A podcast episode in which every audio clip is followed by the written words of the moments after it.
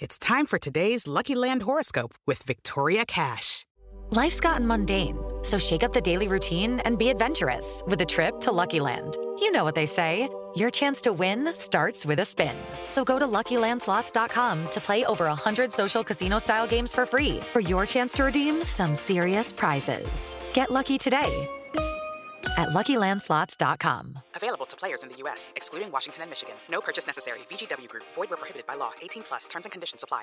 Hello, it is Ryan, and I was on a flight the other day playing one of my favorite social spin slot games on chumbacasino.com. I looked over the person sitting next to me, and you know what they were doing? They were also playing Chumba Casino. Coincidence? I think not. Everybody's loving having fun with it. Chumba Casino is home to hundreds of casino style games that you can play for free anytime, anywhere, even at 30,000 feet. So sign up now at chumbacasino.com to claim your free welcome bonus. That's chumbacasino.com and live the Chumba life. No purchase necessary. VGW Group. Void were prohibited by law. See terms and conditions. 18 plus.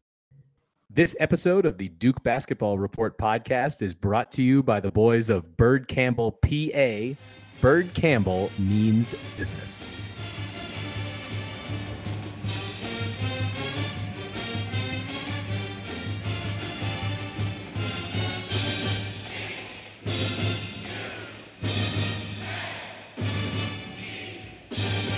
Hello, Duke fans, and welcome to episode 115 of the Duke Basketball Report podcast. Coming to you, eh, quicker than we would have liked, but unfortunately, this is this is the job that we have taken. So here we are. I am your host for this season-ending show, Sam Klein. I am joined, as always, by Donald Wine in Washington D.C. Donald, good evening, Hey, and Jason Evans in Atlanta. Good evening. you know, the nice thing is we can say whatever we want on this edition of the podcast because no one is going to listen to it. No one's going to download it. I uh, why if if I was a huge fan of this, I am a huge fan of this podcast. But if I was a huge fan of this podcast and loved the podcast and listened to every episode, I'd skip this one. And actually, we Why do you want to relive? have- Why would you want to relive? Why would you want to relive it? Why? we we look at the numbers for the show, and as you might imagine, the uh, the downloads increase when Duke is doing well, and they decrease when Duke isn't doing well. And as you can tell by the tone of our voices, and of course because you follow Duke basketball, because you bothered downloading this in the first place. Unfortunately, Duke's 2017-2018 season is over. It ended this evening, Sunday night in Omaha against the Kansas Jayhawks, the number one ranked Kansas Jayhawks in the Midwest region. There were a lot of issues with this game. Um, Jason's favorite stat to point out: the the free throw attempts did not actually come into play tonight. The I think the big I mean, surprise field- for the Blue field Devils, Field goal attempts, field- not free throw. field- Yeah. field goal attempts. Excuse me. The uh, that's what I meant to say. I just I'm a little emotional, and I also had a couple beers this afternoon. But uh, the the big stats I think that that did not go in Duke's favor this evening. Uh, the rebounding margin, which Kansas won overwhelmingly. Um, the three point percentage was which was pretty bad for Duke all around, and foul trouble held Wendell Carter out for big chunks of both the first and second half, uh, and ultimately led him to to foul out. So uh, I guess I'll I'll start with Jason. Give me your thoughts on the end of Duke season, and and and before you start, I should also add that you know last season was uh, a disappointment losing in the second round. I, I think that that Duke team we we knew was flawed, even though they had a lot of talent. Um, injuries kept cropping up for that team. This team, I think, we expected to to go to the Final Four. We said that when we previewed the NCAA tournament. We said it throughout the season, despite various setbacks. So, Jason, why don't you go ahead and start by reflecting on the game tonight, and maybe we'll get to Duke season as a whole in a little bit. Uh, okay. Um, I, I am. I'm going to start by congratulating the Kansas Jayhawks, who played a great game. There are many people who say that this was the best game of the tournament. It featured 18 lead changes and 13 ties. Uh, Duke, um, Duke and Kansas took turns, you know, throwing haymakers at each other. They both played, I thought, very intense and Kansas is an outstanding team. That you know, they're a great team full of guys who played really, really well. And Kansas deserves. They're a Final Four team. They're one of the four best teams in the country. So full credit to Kansas. But this sucks because I really, truly, in my heart, believe that this Duke team was the best team in the country this year. We picked the wrong time to go stone, stone cold from the perimeter. Couldn't just couldn't hit an outside shot at all. We picked the wrong time to have the bounces go against us the way they did, to have a really bad game rebounding. Um, God, the rebounding. I, when we previewed this game, we talked own them on the boards. It was going to be Kansas's great outside shooting against Duke's dominance on the boards. We got out rebounded by 15. Kansas killed us on the offensive boards. So we had 22 defensive rebounds. They had 17 offensive rebounds. So when they missed a shot, they had a 44% chance of grabbing the rebound. Who knew that Silvio or whatever, I can't even pronounce his first name, Mykhailiuk, the guy from Ukraine, who knew that he'd be dominant in the post? With about 10 minutes left in the game, I remember looking at the stats. I could be off by a little bit, but with about 10 minutes left in the game, Mykhailiuk had out rebounded Carter, Bagley, Bolden, and DeLaurier combined. That is unbelievable. It's terrifying to think about.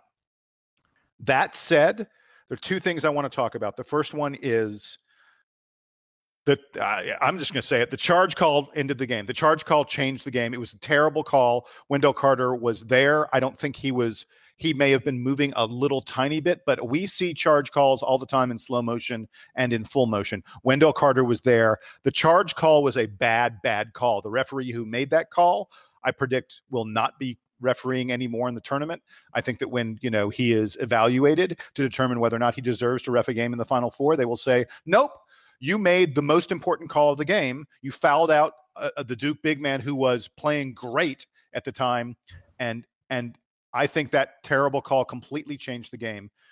After Carter fouled out, Kansas outscored us by eight in the final three minutes there, other than Grayson Allen's meaningless three pointer, you know, uh, with two seconds left. Who cares? They basically outscored us by eight for the meaningful chunk of what was left in the game. So that foul call, oh, just so, so, so awful. But then the other thing I wanted to mention, and we'll come back, you know, you'll come back to me in a little bit and I'll have more things to talk about. But for the moment, the other thing I want to mention is that I really feel sorry for Grayson Allen because uh, he was, I think, a half an inch, maybe even less than a half an inch. I mean, if that if that shot he takes as time is running out in regulation, if that shot is maybe a quarter of an inch, a half an inch at the most different, it goes in the basket. It tried to go in the basket twice. Um, he's half an inch from being a huge, huge hero. And instead, as we look back on this game, it's, I mean, it's arguably one of Grayson's poorer games of the season for sure. Uh, uh, uh, I mean, he struggled a lot in this game and and didn't have. I, I really wanted the kid to have kind of game that would be a fitting into a great, great, great Duke career. He comes up short of 2,000 points in his career, and he comes up a quarter inch or something like that short of sending us to the Final Four. Um, so I feel for him. I feel really sorry for him. And I, yeah, and, and, and in spite of you know all the all the great memories he's given us, uh, sadly, this will be sort of part of his legacy going forward. Is that he had the opportunity to win the game and send Duke to another Final Four at the end of his senior season, and like you said, was was just off the mark on that. Um, I, wait, I, did want to bring. Do, I do, hold on. Yeah. I, just five seconds. I do think it's worth noting that um, uh, we clearly down the stretch in regulation, it was Grayson Allen's ball a terrible game to that point, and he started taking the ball hard to the basket. And we said, "Screw it! If we're going to go, we're going to go with this guy." And he got fouled twice and and sunk all throws, and and he came within an eyelash of sinking that shot. So we put the game on his shoulders, and he came oh so close to getting us there, and he gets full credit. I think he should get full credit for doing that. Absolutely. Let me uh let me bring Donald in here. Donald, continue continue the thread of, of, of thoughts. I want to point out that Donald has said one word so far. Donald has. Yeah, I'm aware. I'm aware. so I, I, I want to hear more from him. Donald is a smart man. He he articulates his thoughts well, and he deserves to be heard even today. So, the first thing I'm going to say is that was Jason. You said it. That was the game of the tournament. Uh, it it probably should have been in the final four. It was that kind of atmosphere. It was that kind of uh, back and forth. It honestly, if you want to make that a movie, that's Rocky two, except Rocky loses at the end. Like in, my and, in my. Let, Go ahead. I, I want to interrupt that real quick just to finish off the thought on the quality of that game. Often when Duke is in those big games, they've lost some of them, but over and over again, Duke wins games like that. The yeah. 1992 Elite Eight game, right? Um, the the 2001 Final Four against Maryland, where Duke came back from like 20 points down at halftime. Um, the 2010 game against Butler in, in the national championship, the 2015 game against Wisconsin in the national championship. Duke, we are we are blessed in a lot of ways as Duke fans. One of those is that a lot of those games go Duke's way. Obviously, some of them don't, but um, but just to be able to play in games like that is pretty cool. Sorry, continue. Yeah, with, no, no, I, I, I, agree with that. You know, again, this was uh, Coach K's 15th Elite Eight, and he's only lost three of them. Like, and, and today was one. Uh, you know, I, I, think that sort of each team was taking their shots. At, at, the end of the first half, I felt good about how we played. I, I didn't feel terrible.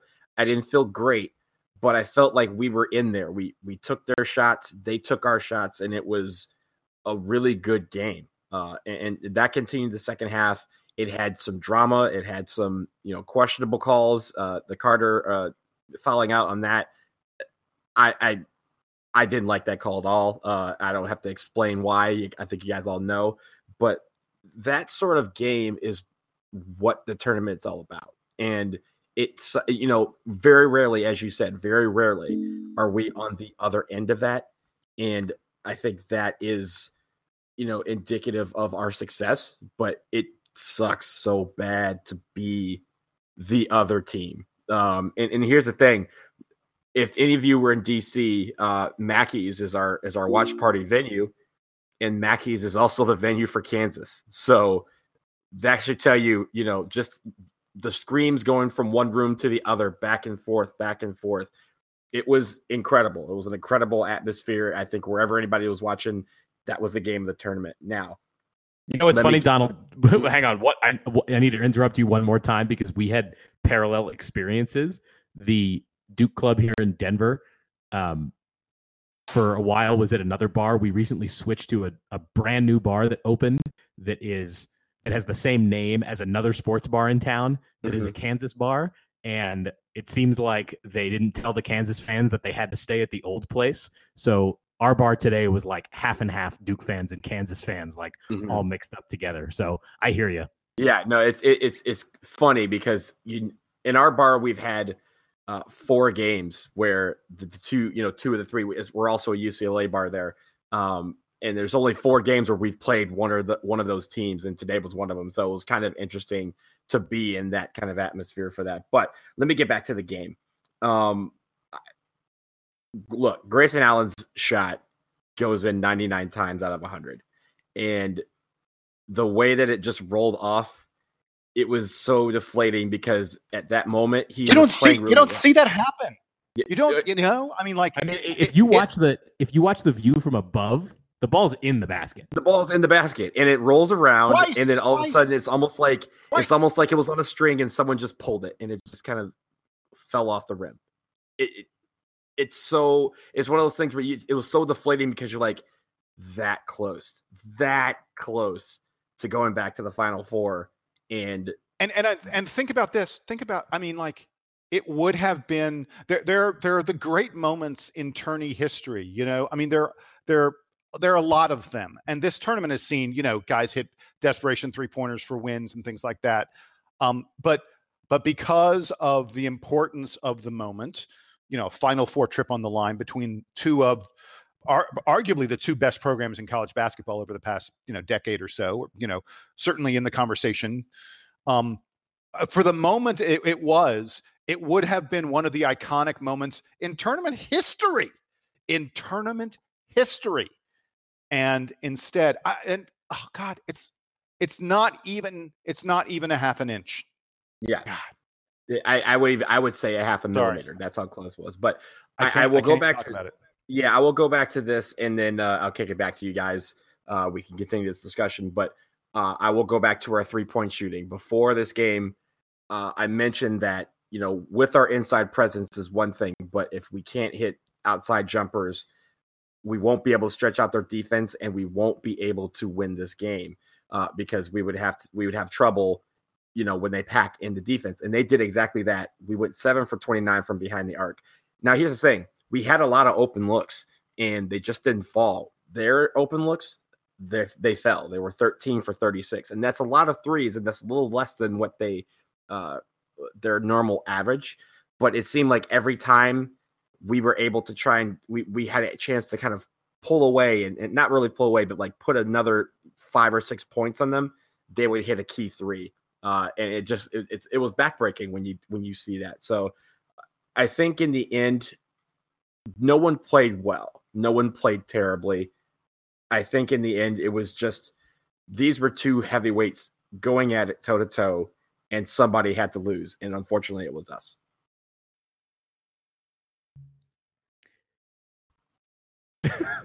I, we, You know that pause.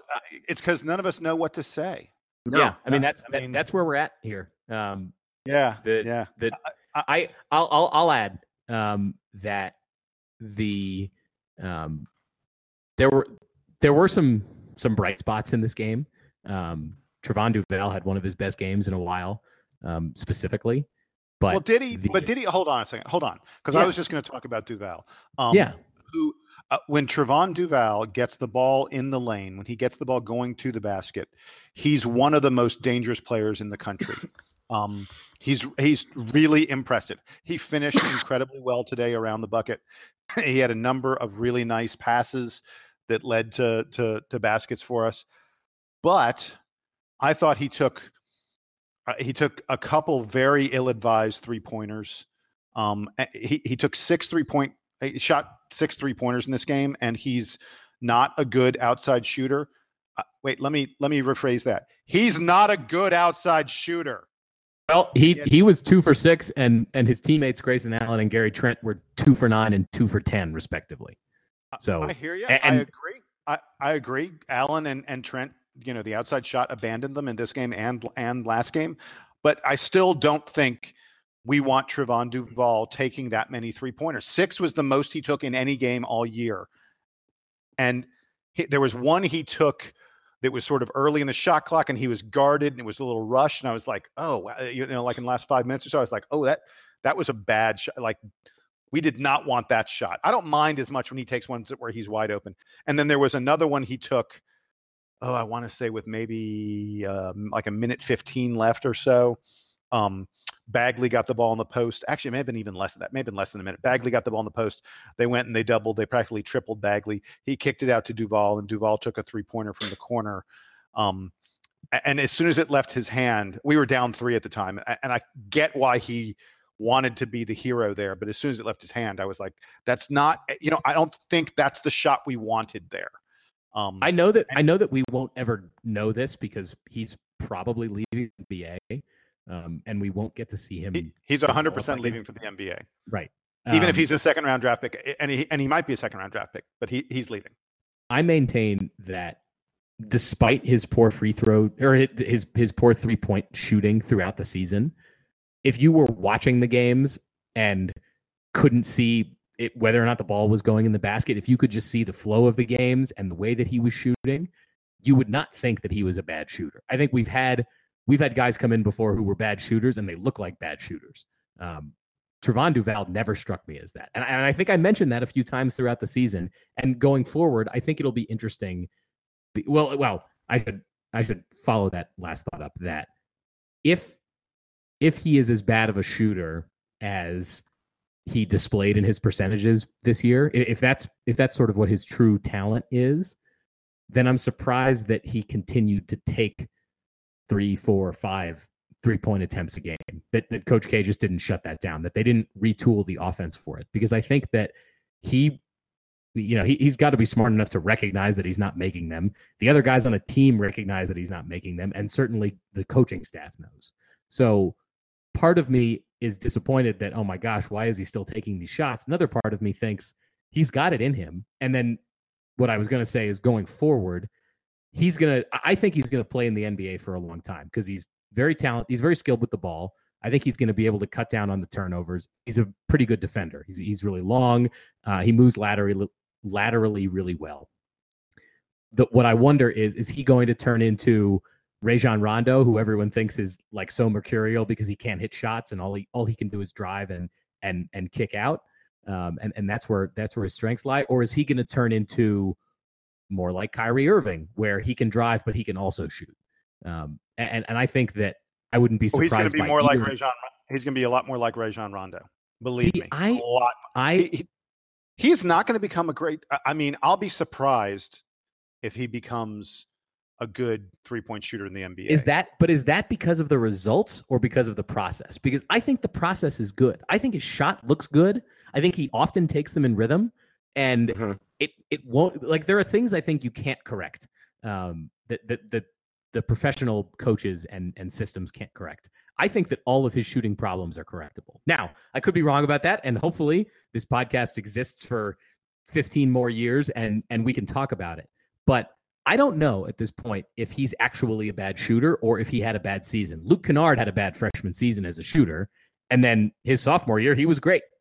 Um, I okay? now so, I don't so I don't I'll- know if I'll- I I'll don't know if Trevon. Duval I don't know if Trevon Duval is Luke Kennard, but I don't know. He- I, I, I want to point out. I want to point out that we're talking about a guy who hit 28% of his three pointers in the season, 28% of his three pointers on the season, and 59% of his free throws.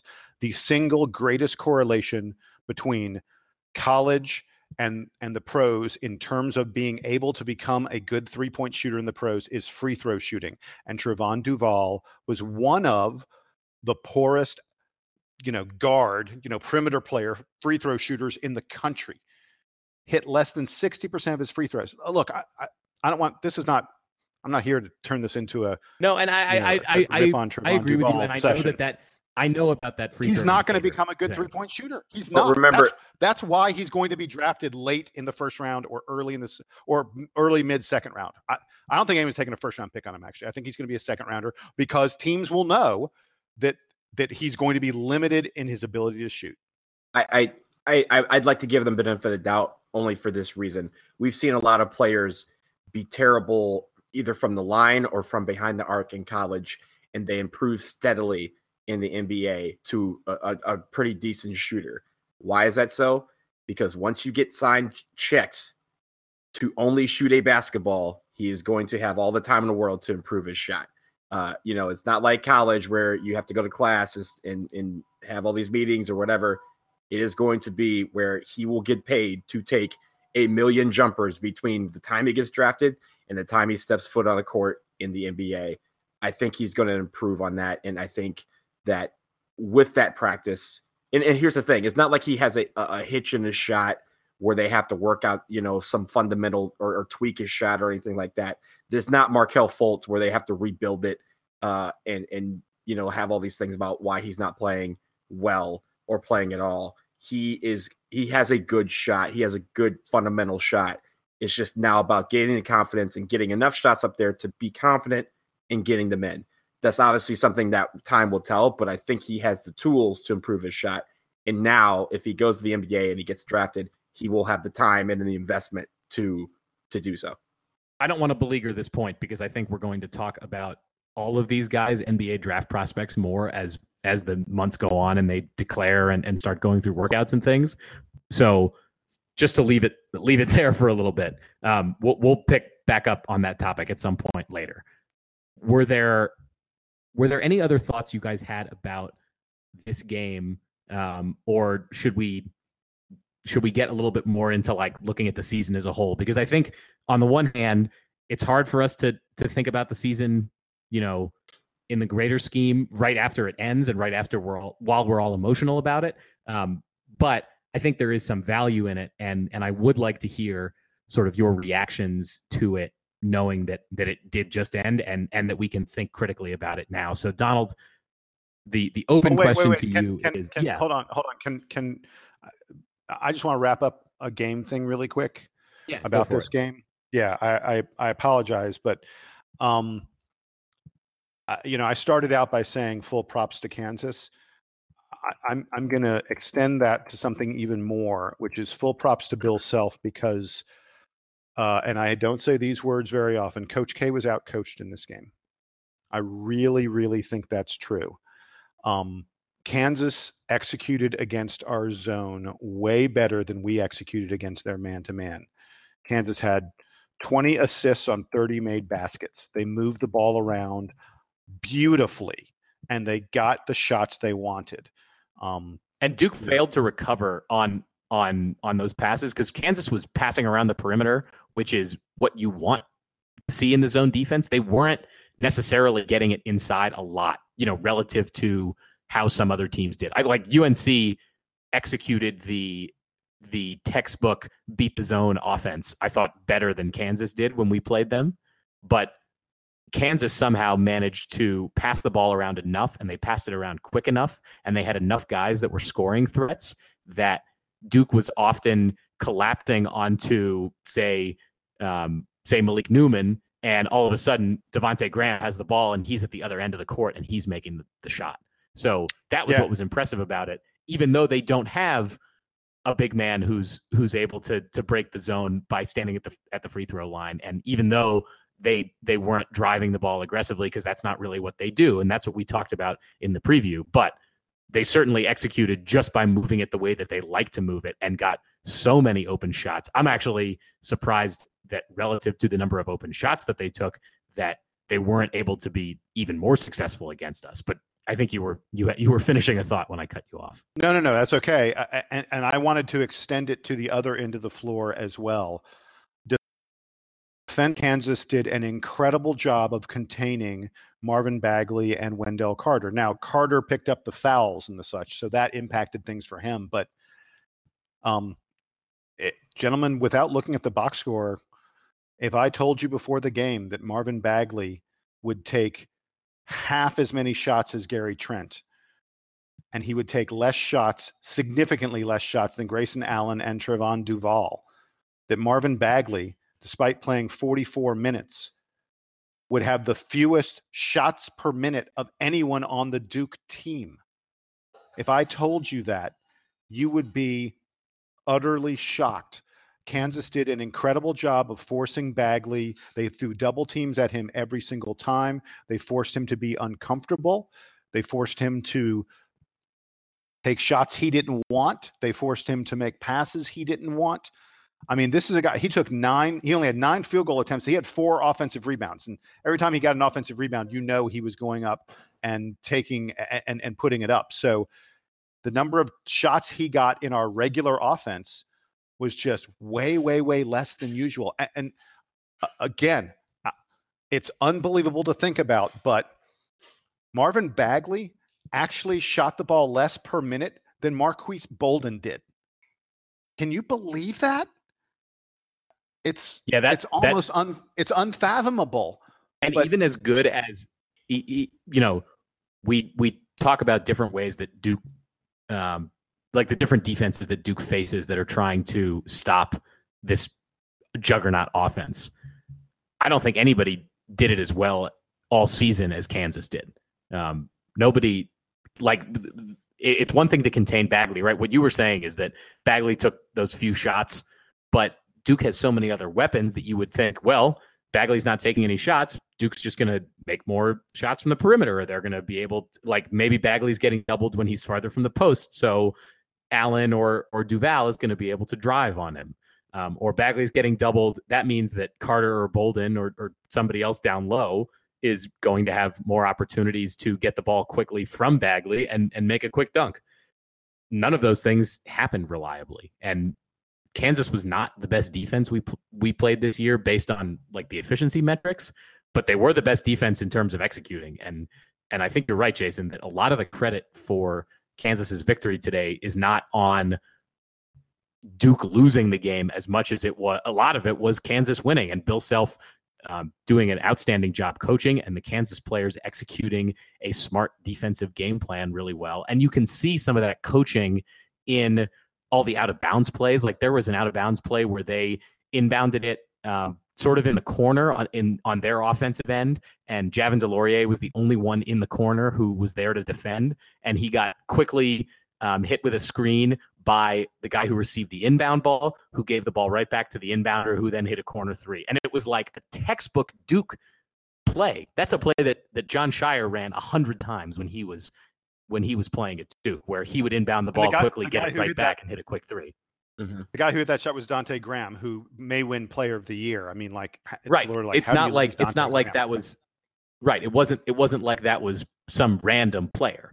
So why why was why was Duke not able to defend simple plays like that? I, I think you hit on it. I think some of that is on the coaching, and Bill Self figured out a lot of different ways to attack the zone in sort of non-traditional ways that I think that a lot of other teams with coaches who aren't as creative weren't able to figure out. Donald, I wanted to throw it to you, um, or actually, wait, wait, wait, sorry, wait, wait, yeah. Jason. let, me, yeah, let me let you finish so up, and then and then I'll let Donald close on the Kansas game. So I got one more Bagley thing I want to mention to you guys. Like I said, um, he was he only took nine field goal attempts. He was five of nine from the field. Um, if I told you, gentlemen, that nine field goal attempts the only times this season that Marvin Bagley took fewer than nine field goal attempts was the game against Michigan State when he got injured and he only played 10 minutes, and the game against Evansville when we we blew them out by 60 plus points. Um, he only took eight field goal attempts in that game, but he only played 25 minutes. So in a game where Marvin Bagley played 44 minutes, he had his lowest field goal attempt, you know, sort of tied with a few other games, but one of his lowest field goal attempts of the entire season. And I want to add, it was a game where he was being guarded the virtually the entire game by a guard. He was being guarded by uh, Mykhailiuk, who who is one tenth the athlete that Marvin Bagley is, and and doesn't have the size. You know, he probably weighs forty pounds less than Bagley. He's six eight. Bagley's six eleven. Um, and and I'll bring it back again. Uh, Bill Self did an incredible job of taking Marvin Bagley out of this game because he was the best player on the floor, and the best player on the floor didn't win the game for Duke. So I Donald, think, why don't you wrap us up here for Kansas? Yeah, I, I think in the end, really, I I don't think it came down. There was a lot of adjustments that were made uh, on both sides. I think it came down to execution because at the end of the day, like I said, this game was a heavyweight fight, and both teams took their shots. And at the end, you know, Kansas executed. I'll I will leave you with this stat. You know, Duke and Kansas both made 30 uh, field goals. You know, Duke had one more field goal attempt, but that was that's virtually a wash. Free throws, virtually a wash. Where they killed us, and it really wasn't the when they made them or how they made them, but when they made them, it was their three point attempts. They made 13 and we made seven that's six more points than we had that you know we we lost by four. There's your ball game right there. And i think at the end of the day they were able to execute on those three pointers. It's, it's a strength that we we have said uh you know about this team. I, I think before the game we were talking we were chatting online and and and jason you mentioned that kansas was the number one rated offense against the zone. And I think these adjustments that they made with you know passing the ball around and, and, skip passes and stuff like that, that seems to be something that they knew that they had to do. Um, it, it, didn't seem like something that was uh, really adjusted on the fly. They were basically looking for the open man and they were finding him. So I think at the end of the day, execution down the stretch is what uh, was the difference. And you know that was an experienced team that we played. We played four freshmen who probably have never been in that situation before uh, or, or anything like that because there's nothing like the Elite Eight. There's nothing like a chance to get to the Final Four. So uh, I, I, will give all credit to Kansas. They did a great job. Uh, but where they where they beat us was they executed and and at times we didn't. And that in these games, I said before, it's a game of inches, and it literally was less than an inch that cost us.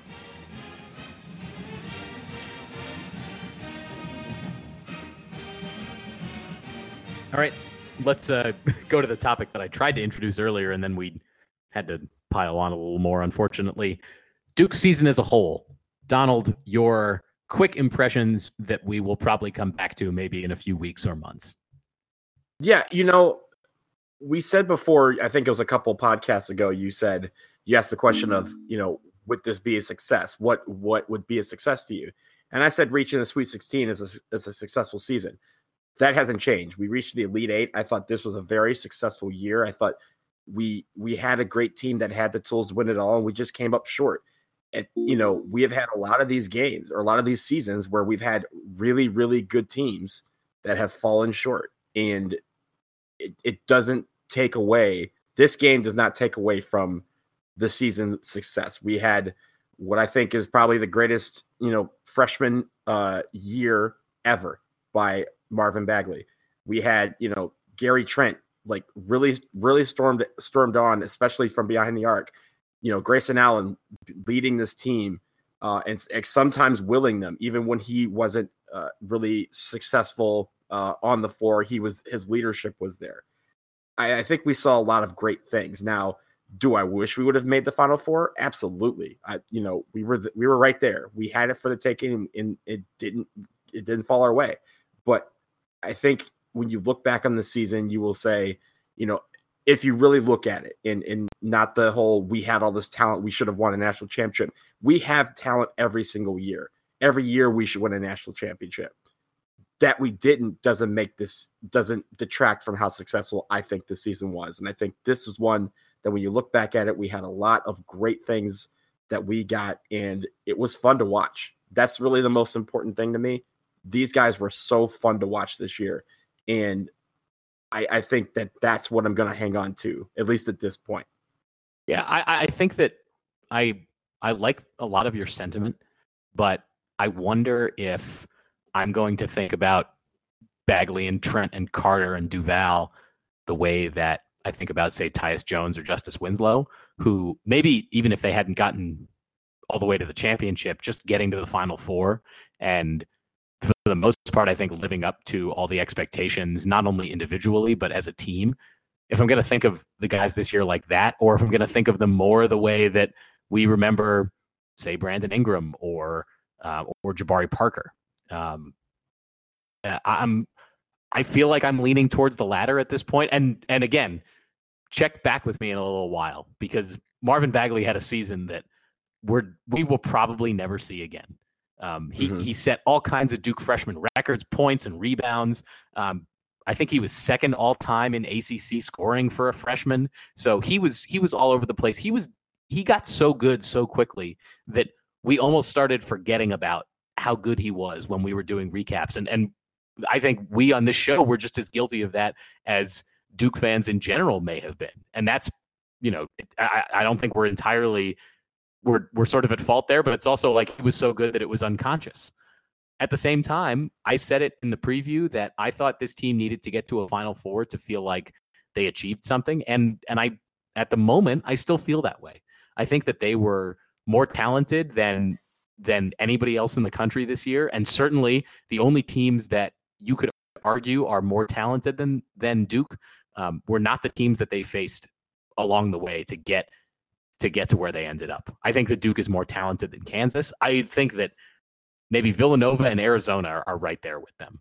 Um, Arizona, of course, had an extremely disappointing season. Villanova's season continues on to the Final Four, but I don't think that I don't think that Duke lived up to the expectations this year, and I'm not necessarily one to normally, you know, think that way to to to be disappointed by it. I'm usually ready to say, "Oh, look at how great Marvin Bagley was this year. Look at how great Gary Trent was and Wendell Carter. Like they all they all contributed something well beyond what we expect a freshman, even a really talented freshman, to contribute throughout the season but I don't think the parts ever really came together. I don't as good as the defense ended up looking at the end of the season um, for for long stretches. That zone defense was was nearly unstoppable until today, and and yet it never really felt like they they reached the potential that we knew that they had in games, say early in the season against Michigan State. So, so Jason, uh, I, I want to yeah. I want to send it to you to to finish up this set of thoughts, and then and then I want to wrap up the show for this week because I think we're just going to keep talking in circles. you're you're not wrong about that. Uh, you know, I'm of two minds. Uh, a couple weeks ago, Donald, it was I believe Donald asked the question. He asked us what they needed to do to feel like the season was successful. And Sam, I agree that was, with you. That was me. That was me. It was you that That's asked it. Okay. And, and I yes. think Donald said Sweet 16, and you and I both said Final Four, and I I, I stick with that. Uh, when when you when we as fans look back on this season, there's going to be no ACC regular season title. There's going to be no ACC comp, uh, tournament title, and there's going to be no Final Four, no national title. Um, that said, I mean, there were some great, great moments. I mean, uh, the PK 80, uh, the, the victory over Michigan State, that, you know, th- that team that we watched, the zombie Duke team that, that you told us about, God, that was fun. It was unbelievably fun to watch that.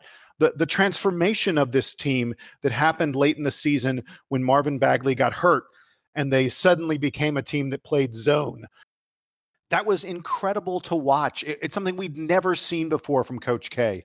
Uh, you guys pointed out that several of the freshmen had had seasons unlike anything that uh, not just Duke but the ACC has ever seen before.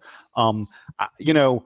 Uh, you, you, talked about, you know, will we remember them the way we remember Jabari Parker and Brandon Ingram, or the way we remember Tyus Jones and, um, uh, you know, and Justice Winslow and the such. I I actually think you know I think Kyrie Irving may be a good comp for some for some of these guys because we we have a fond I think we have a really fond view of Kyrie Irving because he was so great early on and then you know stuff happened. He got hurt but then he went to the nba and you feel like he's been a great representative of us in the nba he's probably one of the 10 best players in the league right now even though he's currently hurt. Um, and and, I, think that Marvin Bagley is going to be like that. I think we're going to look back on Marvin Bagley's career and go, uh, you know, and Marvin Bagley, I think, is going to at some point be one of the 10 best players in the NBA. And we are going to say, oh, wow, remember how great he was at Duke? Remember all the 30 four times the dude went for 30 and 15. I think Wendell Carter has the potential to be you know someone who who's very very good in the NBA that we look back on in a fond kind of way, um, and and and we'll recall. He, uh, you know, if it were not for Marvin Bagley, Wendell Carter would have had one of the top two or three freshman big man seasons in Duke history. So there's a lot to look back on and feel great about. But at the same time, no ACC regular season title, no ACC postseason title, no Final Four, and they were absolutely good enough to do those things. And it just, uh, my final thought, it sucks that a quarter of an inch of a Grayson Allen shot is the difference between what these guys' legacies might be. I, I will tack on to that, and then I want to move to our sort of closing thoughts. That we we as Duke fans sometimes on this show and then certainly on the internet talk about that 1999 Duke team and how talented they were and how they were just so much better than everybody else and what a shame it was that Elton Brand and Corey Maggette and all those guys didn't win a national championship. I wouldn't be surprised if down the road, once all these guys have had their NBA careers and once we really know who they're going to become as players, I wouldn't be surprised if we look back on 2018 in not exactly the same way because they weren't so dominant in the regular season as 1999 was because 1999 went undefeated in conference play and they only lost one game through the entire regular season. This team, of course, lost a handful of games. I wouldn't be surprised if if we look back on this team similar to that 99 team and just look at the collection of talent and think, man, how did that team not hang any banners in Cameron? Um, Dude, we'll I, see. Wait, wait, um, wait, wait, No, hold on. What? 1999, what? eight worlds. The 1999 team took souls. This I think this team could have done that. I, I, I agree. So that's the scary thing. I agree. This team could have done that, but they never really did. The 99 team, True. the games were over like yeah, five, ten minutes into the game. And, and we didn't have a lot of that this year. And and and I'll and I'll even say that I remember when we had Shane Battier on the show a few years ago, and he talked about. Remember, he he was telling us about how Coach K would get riled up at them when they would only win games by five or ten points. And and I went to and and he the way he put it was like, oh, we had lost a game or two, and I tried to go back and look through all of the the schedules from his four years, and I was like, Shane, you what you just described, like the outcome, you the losing multiple games in a row, like this never happened to you. And he said, "Oh well, maybe it was just because we didn't win by 20. You know, I don't remember exactly how the conversation went. Go back and, and re-listen to old episodes of the Duke Basketball Report podcast. But um, yeah, I agree. Like I said, it's not going to be exactly that way because this team never reached that level.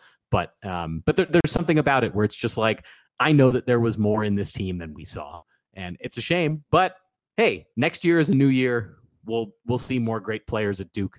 Um, think things will hopefully continue for this program and and continue to be elite. But for now, um, the 2018 season is over. I do want to get um, final parting shots or players of the week picks from you guys. So um, for the for the last time this season, Donald, I want your player of the game for the Elite Eight loss versus Kansas.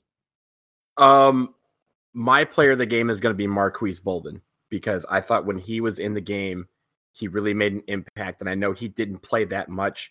I know he didn't put up many stats, but there were times where he really, especially on defense, really was there in the clutch, especially when uh, Wendell Carter went out. So a lot of guys had had decent games stat wise, but I think Marques Bolden was a guy that I, I, wish had played a little bit more today because I thought he was uh, stellar at times. So I will give it to him.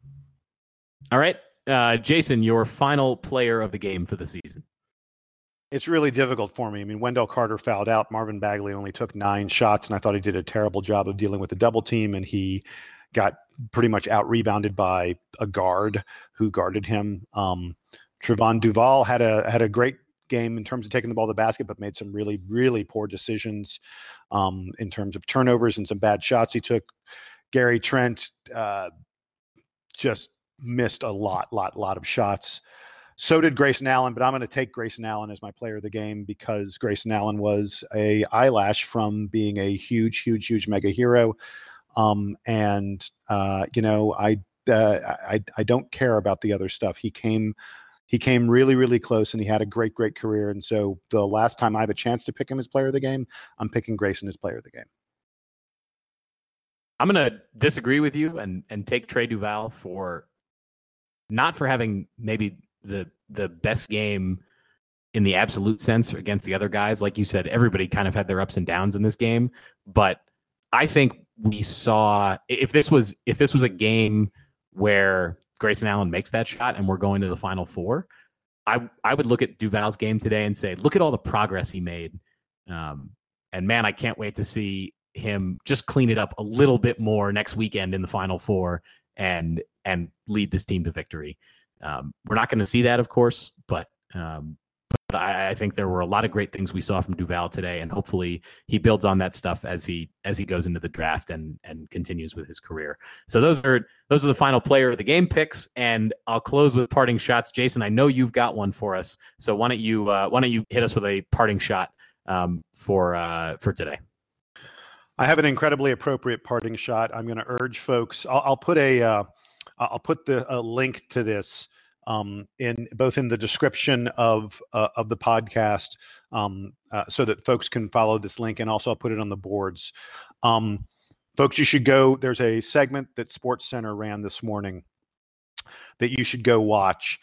Um, it, the segment is on, and and this is there's a Duke connection to all this, and, and it's also uh, appropriate because it's a, it's a both a sad and a hopeful story, which I think is um, sort of the the story of Duke's season to some extent. Um, Andrew Smith was a seven foot center for the uh, Butler Bulldogs from 2010 to 2013. Um, he didn't play a lot in 2010 when we faced them in the uh, in the championship game, but he was a three year starter after that. He was a freshman in 2010. He was a three year start three year starter after that, an academic All American, had more than 1,100 points, more than 700 rebounds in his career. Really good player for Butler. Was a starter on their team that made the Final Four in 2011. Um, after he uh, literally uh, a week after he graduated from college, um, he married his uh, his longtime girlfriend. The two of them moved to Europe, where he was playing professional basketball. Um, uh, and uh, then Andrew Smith uh, got leukemia, and he died at the age of 25. Um, and as one of his final wishes, he formed a uh, you know he, he, the, a foundation was formed called project 44 andrew smith was number 44 for butler and project 44 is aimed at finding bone marrow matches people who you know register their bone marrow so that they can match someone and fight leukemia. And at Andrew Smith's funeral, everyone there was asked to sign up to be part of Project 44 and, and see if they could be a bone marrow match for someone. Um, and just a, a, short time ago, uh, Chase Stigall, who you may remember, who was also a player for Butler, he was a guard on that team. Um, he, he played more than Andrew Smith did against us. Chase Stigall ended up being a match for a four year old kid from Ohio named Deegan Scott. And they did the bone marrow transplant, and Deegan Scott is going to live. He's going to see his fifth, sixth, and seventh birthday and beyond because of Project 44 and because of what Andrew Smith wanted to have happen. They call it they call it Project 44 by the way both for Andrew's number at Butler and also because their goal is to save 44 lives.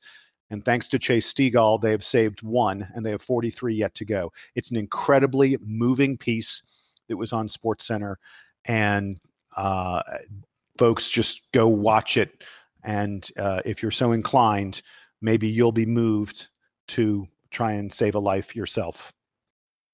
That was a great story, Jason. Thanks for thanks for sharing it with us, uh, Donald. Your parting shot. Uh, I just want to give kudos to the Duke women's basketball team.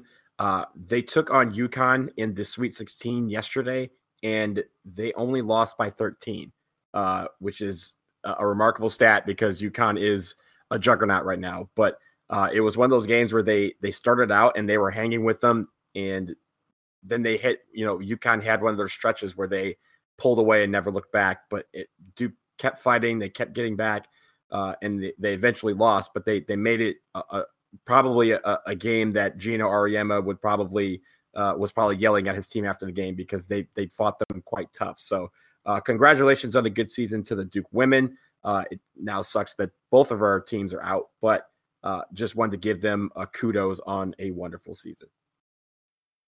And I will finish this show by thanking our listeners once again. This has now been four seasons that we've done this program pretty much every week during basketball season and and regularly but not all the time in the off season we are continuing to do it and not that we couldn't do it without you because i think we when we started it we didn't know that anybody was going to listen um, but it certainly helps that we know that there are folks out there who listen to the show, who email us, who um, who get excited about about downloading and and and interacting with us via via that email address or or on the forums or on Twitter, wherever it may be.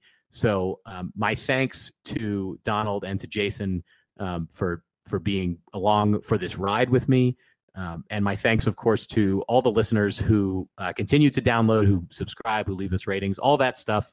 It, it means a lot to us. It, it's obviously it never stops. The the season is over now, but we'll we'll be back again soon to talk about draft time and we'll be talking about the team for next year. And I know there's still some recruiting to go. So um, hey, the, by the way, by the way, I'm I'm going to be yeah. seeing the McDonald's All American practices, and I'll be talking to the Duke recruits at the McDonald's All American game next week, um, and yeah, we'll get so those it, interviews out for folks. So yeah, we're, it, we're gonna it, it the coverage ends. never ends. Yeah, it never ends, but but it's always a good time at the end of the season to say thank you again um, to you guys for for being with me and to all the folks who listen. Um, we really appreciate it. We're going to keep going. We're going to keep the show um, going as it is, it, and hopefully we continue to make it better. So once again, as always, um, email us if you've if you've got any got anything to say. dbrpodcast at gmail.com.